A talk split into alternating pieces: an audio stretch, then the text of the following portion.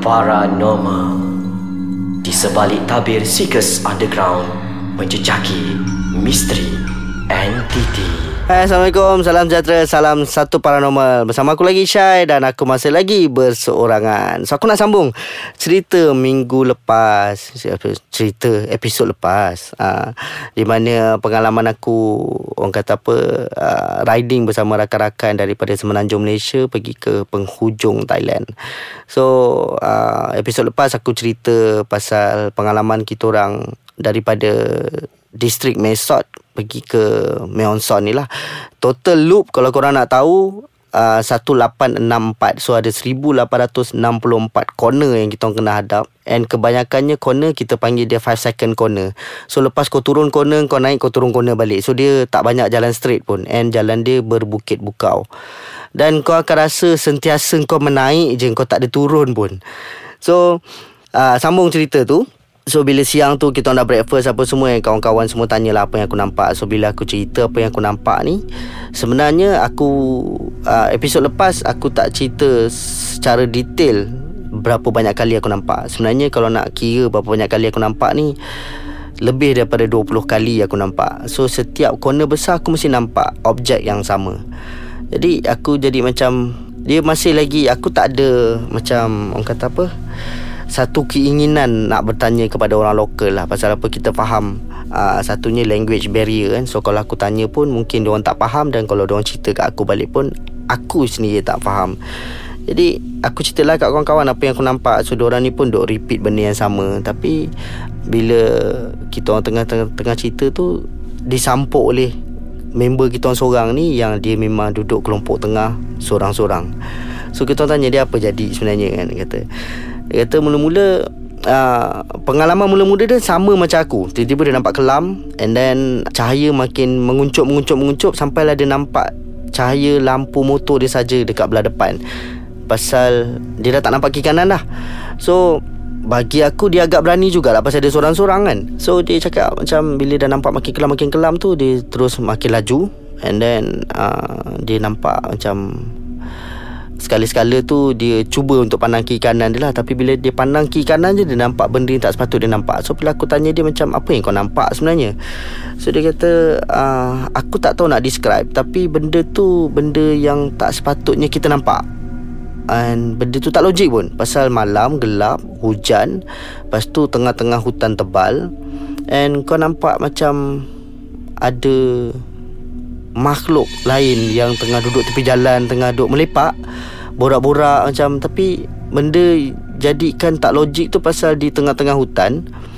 So without any established light and dia nampak macam makhluk-makhluk ni melepak tepi jalan macam tak ada apa-apa. So dia nampak lah macam sosok-sosok manusia. Bagi dia dia dia cakap lah sosok manusia lah. Nampak ada 3 4 orang duduk tepi jalan. So and uh, sekali-sekala dia pandang bila dia makin laju dia pandang balik kiri kanan tu dia dah nampak benda lain pula nampak binatang yang pelik-pelik. So dia dah macam dia fikir aku dah tak fikir dah. Aku just fikir aku pandang lampu aku dengan lain putih tu saja. Aku tu tak pandang kiri kanan dah. Pasal lagi aku pandang lagi aku menggigil. Dia bukan dah menggigil sejuk dah ni dia dah campur menggigil takut lah So aku cakap Okay aku faham apa Perasaan kau time tu lah. So dia cakap ah, Dia kata aku dah serik dah Nak duduk kelompok tengah. So lepas ni Kalau aku tak dapat kerja kelompok depan Aku stay lah dengan korang Kat kelompok belakang. Tapi dia ni bawa motor laju juga. So dia duduk je lah Kat kelompok depan tu. And Kita pun dah pesan lah Dekat kelompok depan Kalau boleh Jangan tinggalkan uh, Kelompok belakang Terlalu jauh. Pasal apa? Kita masih lagi dalam Orang panggil hot zone lah. So nak jadikan cerita Kita turun daripada Mehonson tu Siang uh, kita gerak awal sikit lah pasal semua cakap okay kita nak bergerak ke Chiang Rai. So kita kena gerak awal sikit. So kita pun turun lah. Bila turun ni uh, kita punya lead ni cakap kata bang kita nak ikut jalan lain. Kita nak ikut jalan yang bukan budak-budak SPK lalu. Jalan ni adventure sikit pasal dia ada off-road. So kita orang bercakap okey lah belasah je Pasal mungkin ni pengalaman baru. So jalan ni punyalah kecil dia satu lane sahaja so kena share lah dengan dengan dua-dua dua-dua arah kenderaan kan nak lalu. Jadi kita lalu lah dia lalu kampung-kampung yang sangat pendalaman and then jalan Tanah Merah, lepas tu jalan Tar and then kita orang lalu lah juga dekat apa nama ni uh, Elephant Sanctuary so dapat tengok gajah lalu tepi jalan. So dia pengalaman yang lain sikit lah sepanjang perjalanan kita orang ni. Tapi aku fikir uh, pengalaman ngeri tu dekat daripada Mesot ke Meonson ni dah habis. Rupanya ada lagi. Pasal uh, perjalanan kita orang ni uh, daripada Mehonson kita turun ke Pai daripada Pai kita punya perjalanan kita target nak pergi ke Chiang Rai. Tapi bila kita sampai dekat persimpangan Chiang Rai dan juga Chiang Mai ni dah malam pukul 8 lebih masa tu lah. So semua cakap macam rasanya kita tak boleh kot nak lalu route yang kita cadangkan tu nak pergi ke Chiang Rai ni pasal apa route tu lagi teruk daripada route yang siang tadi orang cakap pasal jalan dia memang jarang sangat-sangat orang lalu. Uh, Diorang tunjuk lah Persimpangan nak masuk ke lorong tu Memang Daripada jalan besar Nak masuk situ pun dah gelap dah So kita orang cakap macam Okay jangan ambil risiko So kita pergi ke Chiang Mai. Jadi uh, nak jadikan cerita sebelum kita orang sampai dekat uh, persimpangan nak masuk ke route yang gelap tu ada satu adingan terjadi kan. Tapi kita berehat sebentar, aku akan sambung selepas ini. Okey, aku sambung terus tak nak buang-buang masa. So, okey perjalanan ni uh, dia kira spot ni dalam kalau tak salah aku dalam 60 kilo sebelum sampai persimpangan uh, nak pergi ke Chiang Mai dan Chiang Rai tu.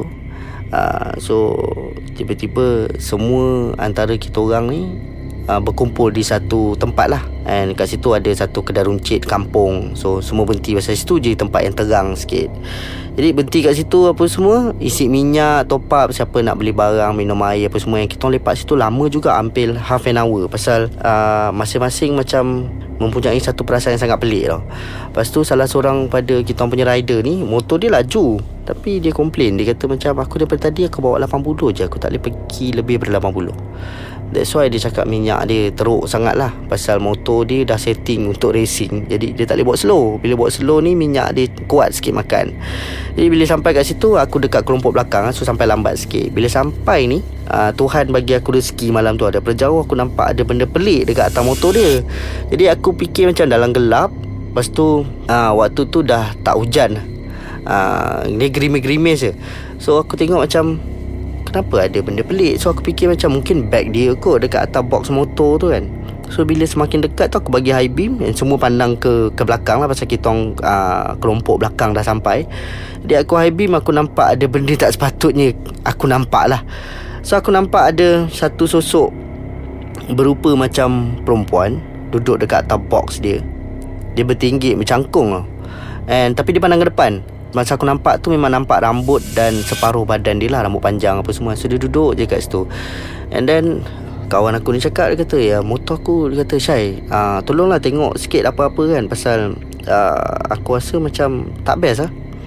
So bila sampai tu aku tu cakap dengan dia orang Kata okay relax sekejap kan. Lepas tu uh, ada seorang ni bercerita Dia kata tadi kita orang macam nak berhenti kat satu tempat Pasal kita orang nampak macam ada kampung yang sangat terang So aku cakap dekat mana ada kampung sangat terang kan? Pasal apa? Kalau ikut pada map Ini adalah kampung terakhir yang kita akan redah Untuk sampai ke persimpangan tu.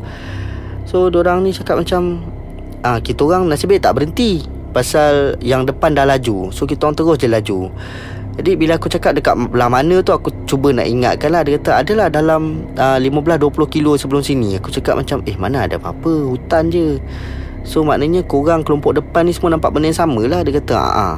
Kita orang dengar macam Kampung tu sangat terang And ramai orang And macam ada Majlis keramaian. So Aku tu macam Alamak Kita lalu ke tempat yang tak sepatutnya kan? So cakap dia orang Kita ada buat apa-apa Tak buang sampah ke apa kan? So Dia kata tak ada mungkin Rezeki untuk jumpa malam tu lah. Tapi yang nak jadikan cerita Yang benda yang menumpang member kita orang ni lah. So aku cakap macam Aku tu cakap ni kata ah, Okay kau relax jap and, uh, Pasal Dia dah start rasa sakit badan tau. So aku cakap dia Cakap bro Wallahualam lah. Aku rasa benda ni suka sangat kat kau. Pasal dia follow kau seorang je. And uh, Macam ni lah kita terpaksa lah. Aku tawakal je malam tu. Pasal ada salah seorang pada kawan kita orang pun Ada belajar juga pasal benda-benda macam ni. So aku cakap dengan dia macam Apa kata kita combine untuk pagar Pagar barisan lah. So kita pagar setiap motor ni. Jadi uh, dengan satu syarat Jangan ada siapa-siapa pun memotong. Pasal kita dah readykan uh, pagar tu sebaris so cakap dia orang jangan memotong. Kita ikut je satu lane ni kita jangan potong-potong dah.